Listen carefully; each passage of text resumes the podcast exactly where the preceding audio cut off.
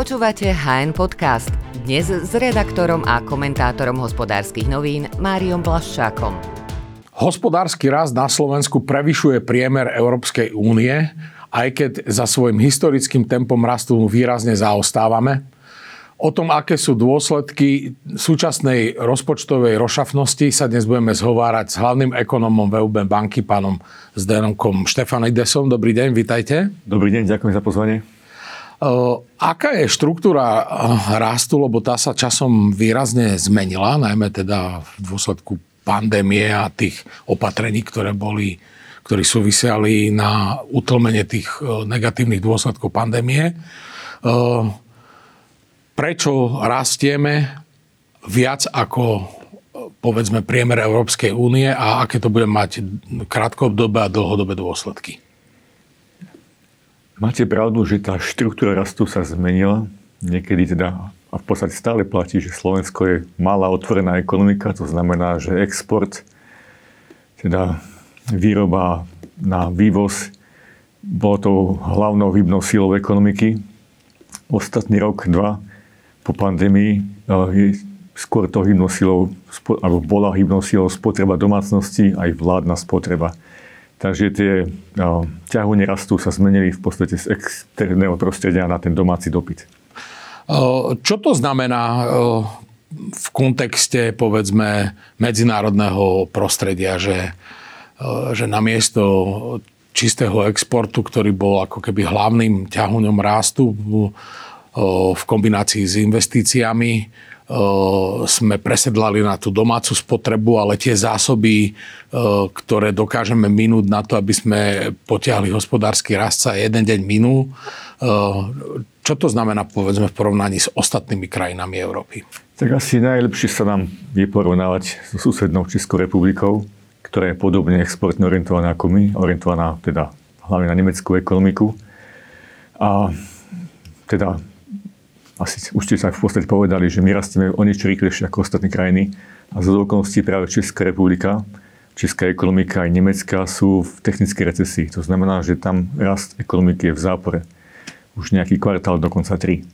A ten hlavný dôvod, prečo my rastieme, kdežto náš najbližší sused klesá ekonomicky, je ten, že my v domácnosti míňajú a vláda tiež dotuje veľkú časť spotreby domácnostiam, ceny energie a podobne. Takže ten rozdiel je, že naše exportné, by som povedal, možnosti, schopnosti sú podobne obmedzené ako v Čechách a na rozdiel od českej ekonomiky u nás domácnosti dokázali mať ruku nad hlavou v úvodzovkách a míňať, hoci teda míňať dokonca svoje už bývalé úspory. To sa napríklad v Čechách nestalo. Tam sporili ešte aj v tých zlých rokoch. No na Slovensku sa miera úspor znižuje. Dokonca aj bankové vklady klesajú. To znamená, že Slováci holdujú naďalej veselosti aj bez toho, aby si uvedomovali ten nejaký širší kontext? Platilo to do veľkej miery v minulom roku. V tomto aktuálnom už vidno nejakú, by som povedal, postupujúcu strednosť, že už tie úspory, ktoré boli vytvorené, keď sa nemohli míňať počas pandémie, tak už sa v podstate minuli domácnostiam. Takže de facto teraz viac menej spotrebujú tak, ako im vychádza z toho bežného príjmu. Netvoria úspory, ale viac si už nemôžu minúť, ako teda zarobia. No do toho prišla vysoká inflácia, to znamená, že zdraženie cien tovarov a služieb, čo výrazne ako keby okresalo tú kúpnu silu domácnosti, čo to ale neplatí len pre Slovensko, ale vo všeobecnosti. Napriek tomu, že tá inflácia, tá prvá vlna po vlastne útoku Ruska na Ukrajinu tak nejako prešumela cez všetky krajiny Európy, tak my dlhodobo prevyšujeme inflačný priemer Európy a eurozóny. Čím to je?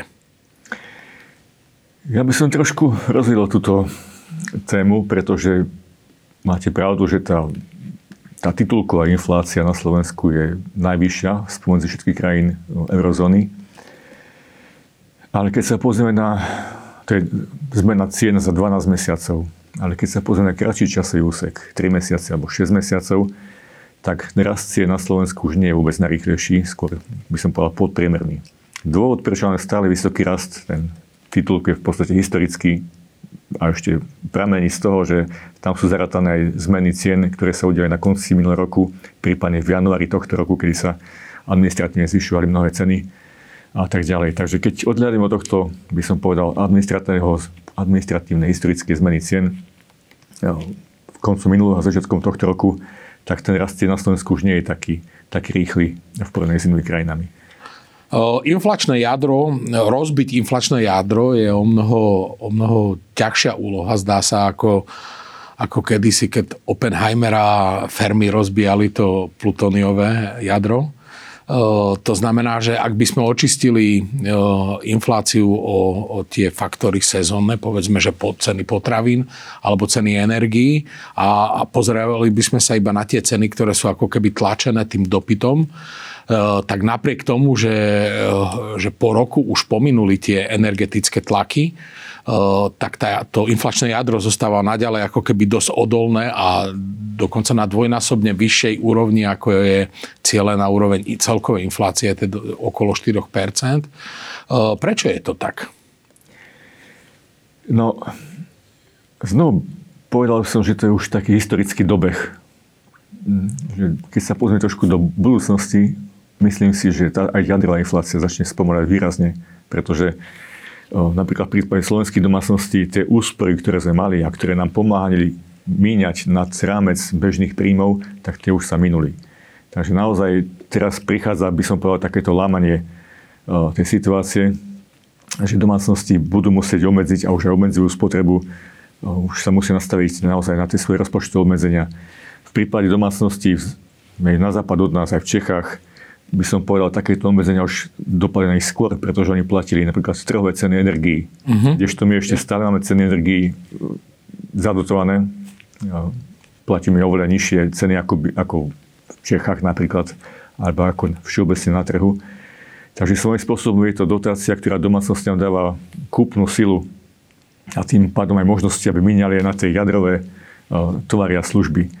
V Čechách, prípadne v Nemecku, sa to nedialo, pretože oni museli naozaj si zaplatiť tie účty cien za energie a tak ďalej v oveľa vyššej miere ako my. Dobre, tak keď sa teda pozrieme na to, že v tom boji proti tomu démonovi inflácie bojovali centrálne banky tým, že radikálne a prudko zvýšili úrokové sádzby. A teraz vidíme, že tá inflácia z tých svojich dvojciferných čísel klesá, povedzme, do tých jednociferných a pravdepodobne sa bude ďalej zmierňovať, čo aj vy naznačujete. Znamená to, že sme teda porazili démona inflácie a ak áno, tak kto bol ten víťazný rytier? Vláda, energie alebo samo sa to? Pozrite, nie tak dávno sme riešili úplne opačný problém. Nie rast cien, ale naopak ich pokles. To obdobie deflácie. A ja si myslím, že znovu sa k takejto situácii vrátime, pretože k takému nejakému nízkemu rastu cien. Pretože na konci dňa ceny vznikajú tak, že nejaký dopyt a nejaká ponuka. A ten dopyt ide od spotrebiteľov. Keď spotrebitelia nebudú mať príjmy, tak samozrejme nebudú rásť ani ceny. A spotrebiteľ v podstate aj na Slovensku ubúda, demografia je taká, aká je, starneme ako populácia. Takže tie spotrebiteľské výdavky dlhodobo asi nebudú mať dôvod, kam rásť. Zoberiem príklad na sebe. Áno, však mám cez 50 rokov, asi míňam menej, ako keď som mal 20, nepotrebujem spotrebné statky a tak ďalej. No to platí pre trhové ceny, ale čo pre tie ceny, povedzme, energie alebo potravín, ktoré sú súčasťou nejakých globálnych väzieb? Tak ceny potravín do veľkej miery závisia od počasia. To zase nedokáže z nás nikto teda predpovedať. Dá sa iba očakávať, že tým, ako sa mení klíma a tak ďalej, tak naozaj tá ponuka tých potravín bude zložitejšia na tom trhu. Takže aj dlhodobo si tie ceny potravín klesať nebudú. Na strane druhej však treba si povedať, čo sa týka cien energií, u nás stále platíme menšie ceny ako trhové ceny, takže bude musieť prísť k určitému dorovnaniu tých cien. To bude ťahať časť spotrebných cien nahor. Na druhej strane tým, že bude musieť platiť viac za energii, ostane menej peňazí na iné tovary, na tie jadrové, ako ste spomenuli. Mm-hmm. Takže z môjho pohľadu rast cien energií nie je proinflačný faktor, ale naopak protiinflačný, pretože siahne na kúpnu silu domácnosti. Keď sa vrátime teda späť k tej základnej otázke, kto je tým víťazným rytierom v boji proti inflácii? Osobne si myslím, že nie je tam víťazného rytiera. V podstate inflácia do veľkej miery bola spôsobená extrémnymi faktormi, ktoré pominú časom, či už ceny energie alebo ceny potravín a šoky, ktoré na týchto trhoch vznikli. S tým centrálne banky nevedia, nemajú ako čo spraviť. Tá ich rola v prípade manažovania dopytu cez výšku rokových sadzieb, to si myslím, že sme ešte nevideli vôbec celkový dopad. Trvá zhruba rok a pol, kým ekonomika začne reagovať na výšku rokových sadzieb a začne sa to prejavovať na ekonomické aktivite, inflácii a tak ďalej. Takže ten dopad na infláciu sa ešte začne rozbiehať v dôsledku rokových sadzieb. Sa ešte začne rozbiehať a niekedy v polovici budúceho roka budeme naozaj vidieť ten najväčší dopad. Skúsme sa pozrieť na ekonomiku ako keby v tom dlhodobejšom horizonte. Čo je najväčšia výhoda slovenskej ekonomiky v porovnaní, povedzme, s regionálnymi susedmi, ktorí tiež sa snažia o hospodársky rast, ktorý potrebuje každá krajina k tomu, aby, povedzme, už len znižovala pomer svojho dlhu k hrubému domácemu produktu. Čím sme my tak ako keby zaujímavejší a lepší od svojich susedov a či to bude mať nejaké pozitívne dlhodobé účinky? Tak z môjho pohľadu asi tá najväčšia výhoda Slovenska je v podstate naša poloha. Sme v strede viac menej Európy a aj spoločná európska mena. To znamená, že sme krajina, ktorá funguje v spoločnom hospodárskom priestore Európy, ale hlavne teda jej jadra eurozóny. A tým pádom pre investorov naozaj má zmysel uvažovať o nás ako pre ďalšiu investíciu a pre rozvoj. Donedávna bolo našou výhodou aj dostatok kvalitnej vzdelanej pracovnej sily.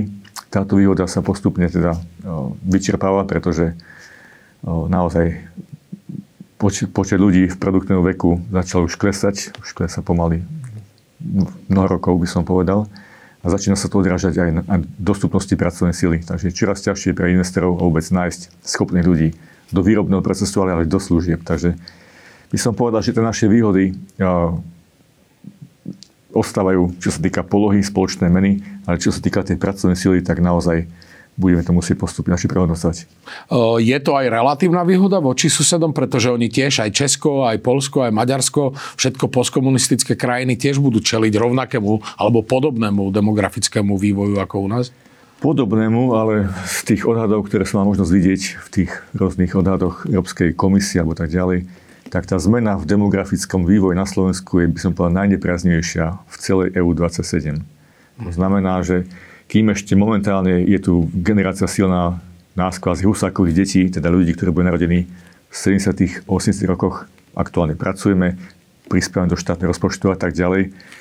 O jednu generáciu, keď sa im posunieme do dôchodkového veku, za nami sú ročníky, ktoré sú populačne o polovicu slabšie ako tie naše ročníky, takže naozaj tá zmena je najvýraznejšia práve na Slovensku. To bude samozrejme znamenať obrovské štruktúrálne zmeny vo výdavkoch, povedzme, štátu. A keď sa pozrieme na, povedzme, nedávnu históriu posledných 2-3 rokov, kedy pandémia vyčerpala veľkú časť zdrojov a zvýšila dlhy, ako na tom relatívne sme v porovnaní so susedmi? Znovu treba sa pozrieť na aktuálnu situáciu a na výhľad. Tá aktuálna situácia, by som povedal, reflektuje ešte historickú, relatívne nízku zadlženosť Slovenska. Ten dlh v prepočte na veľkosť ekonomiky je niečo pod 60%, čo je zhruba, by som povedal, taký lepší priemer v EÚ. Na druhej strane ten deficit, alebo by som povedal, ten nový prítok toho dlhu je u nás najväčší v rámci všetkých EU 27 krajín. V pomere výkonu ekonomiky ten negatívny rozdiel medzi príjmami a výdavkami verejnými je u nás najväčší zase znovu. Takže Ešte relatívne čerpáme z tej historicky relatívne nízkej zadlženosti, ale prikladáme ten dlh najrýchlejším tempom v rámci všetkých krajín.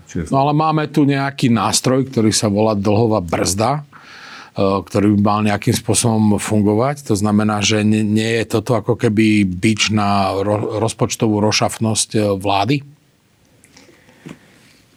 Tak v princípe by to mal byť nejaký regulačný mechanizmus, ale ak sa nemýlim, teraz stačí tak 2 roky vypnutý po nástupe novej vlády a až sa debatuje nejaký možno prípadne zmene tohto nástroja.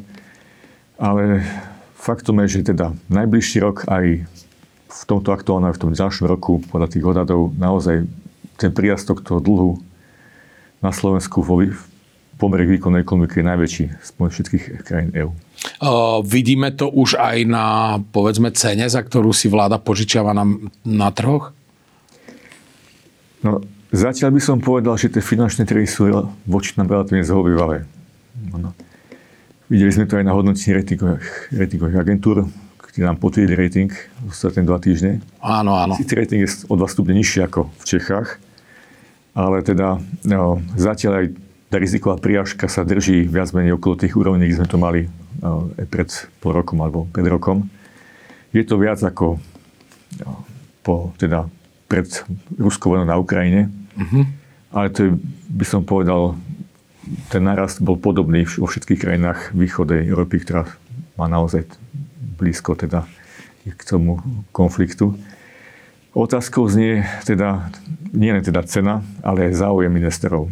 Videli sme pri ostatnej aukcii, že už ten dopyt po dlhu bol výrazne nižší ako v tých predchádzajúcich aukciách. Takže cena je jednou stranou mince, ale to druhou je naozaj vôbec schopnosť trhu absorbovať tieto obrovské miliardy nového dlhu do Slovenska. To bude kľúčom, by som povedal, budúci rok. Pričom slovenské banky sú zhruba polovičným nákupcom toho dlhu a nová vláda pripravuje opatrenia, ktorými pravdepodobne zasiahne do toho, ako banky budú podnikať tým, že im zavede nejaký mimoriadny daň alebo mimoriadny odvod späť po niekoľkých rokoch, kedy to nebolo.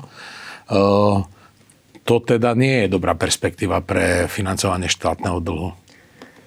Aby som to upresnil, nie teda banky na Slovensku, ale všeobecne finančný sektor banky držia zhruba polovicu štátneho dlhu. Takže naozaj je to najvýznamnejší investor do štátneho dlhu. Ale, ako by som povedal, ten dlh, ktorý ministerstvo predáva, je zhruba pol na pol vlastnený teda zahraničnými investormi a pol kvázi domácimi subjektmi. Takže otázkou pre mňa je, ako sa tí zahraniční investori postavia k slovenskému riziku, pretože majú na výber, či zainvestujú do slovenských dlhopisov, alebo naopak do dlhopisov okolitých krajín, alebo iných krajín eurozóny. Takže z môjho pohľadu kľúčom bude nielen cena, ale reálne úprimnosť a ochota ísť do nového dlhu. Spomenuli sme vojnu na Ukrajine. Nakoľko je potenciálne ukončenie vojnového konfliktu na Ukrajine pre Slovensko ekonomickou príležitosťou? Vidíte v tom nejakú príležitosť pre Slovensko, aby povedzme sa spolupodielalo na rekonštrukcii Ukrajiny, a aj keď teda brúsia si zuby hlavne Poliaci? Pozrite, ja by som povedal, že treba brať veci jednu po druhej. Ešte tam stále konflikt je. Jeho koniec je, by som povedal, nedohľadný. Takže skôr sa sústrediť by sme sa mali v tom krátkom horizonte na to, ako napríklad integrovať utečencov z Ukrajiny do nášho pracovného trhu, pretože ľudia chýbajú na pracovnom trhu a hlavne vzdelaní ľudia. Takže z tohto pohľadu tie príležitosti sú, by som povedal, aj už realizovateľné. Treba ich naozaj začať riešiť alebo začať sa tomu venovať, pretože ak tomu správne rozumiem, minimálne 100 000 ľudí z Ukrajiny je už na Slovensku, ale veľká časť z nich nie sú integrovaní ani na pracovnom trhu, ani tak ďalej. A toto sa mi zdá ako najväčšia taká bezprostredná príležitosť pre Slovensko.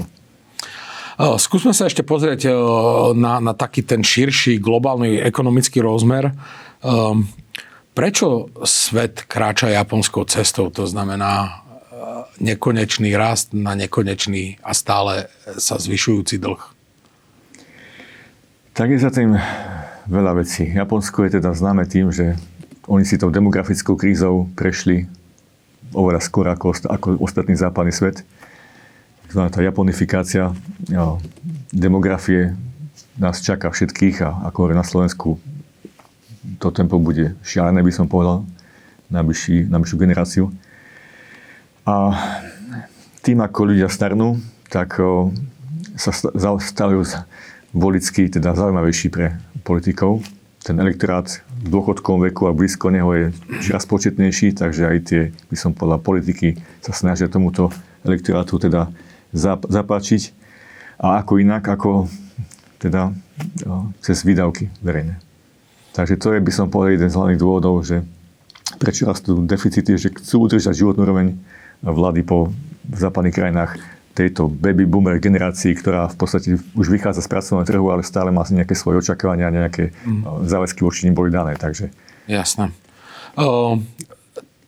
Čo hovoríte na spomalenie Číny? Nakoľko je to hrozba pre globálny rast a ako to ovplyvňuje, povedzme, aj ten kontext tej Európy?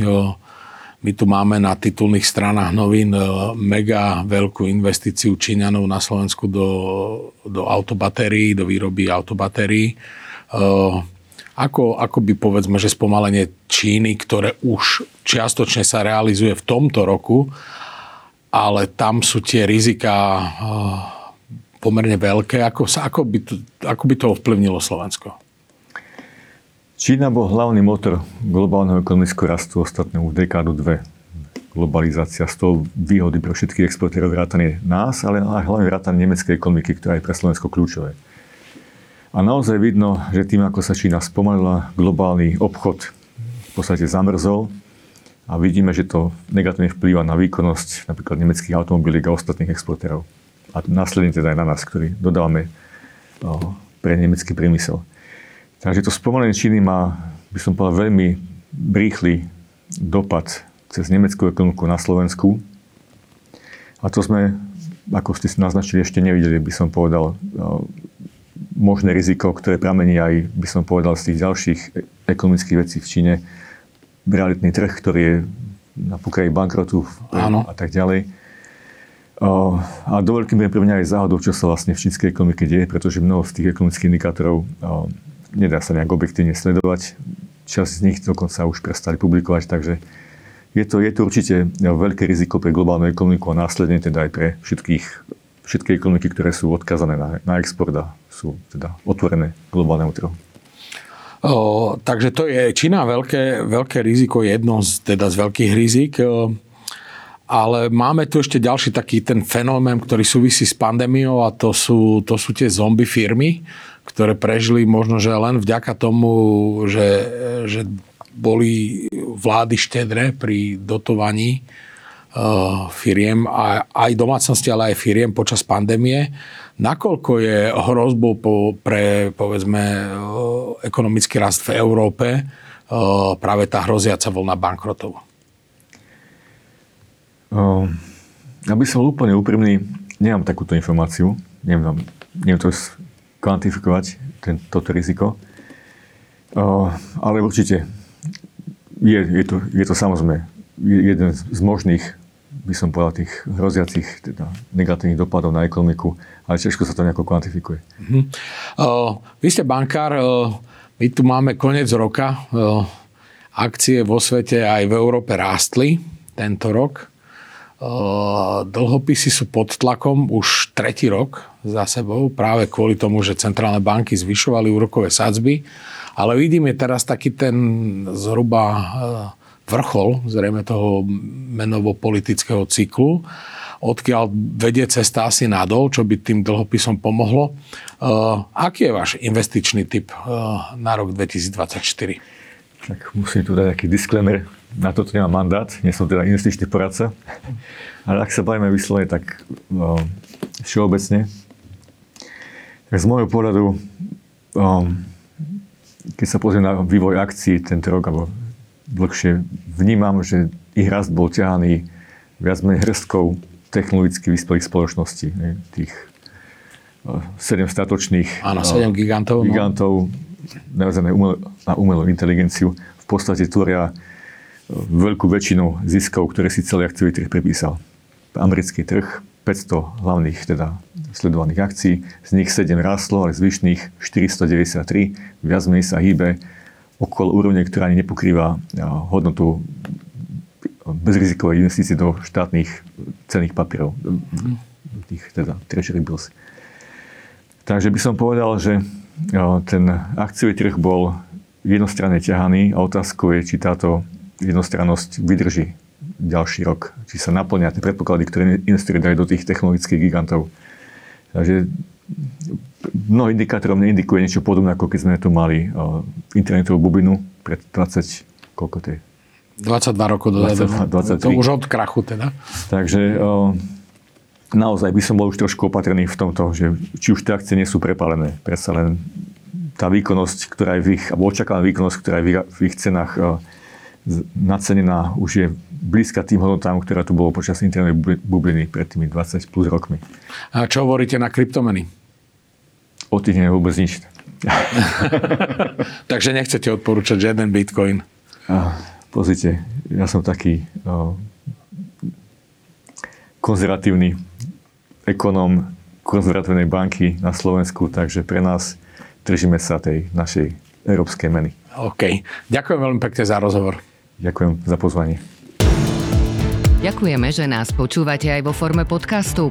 Ak chcete podporiť našu tvorbu a kvalitnú žurnalistiku, kúpte si digitálne predplatné HN. Choďte na hnonline.sk /predplatné.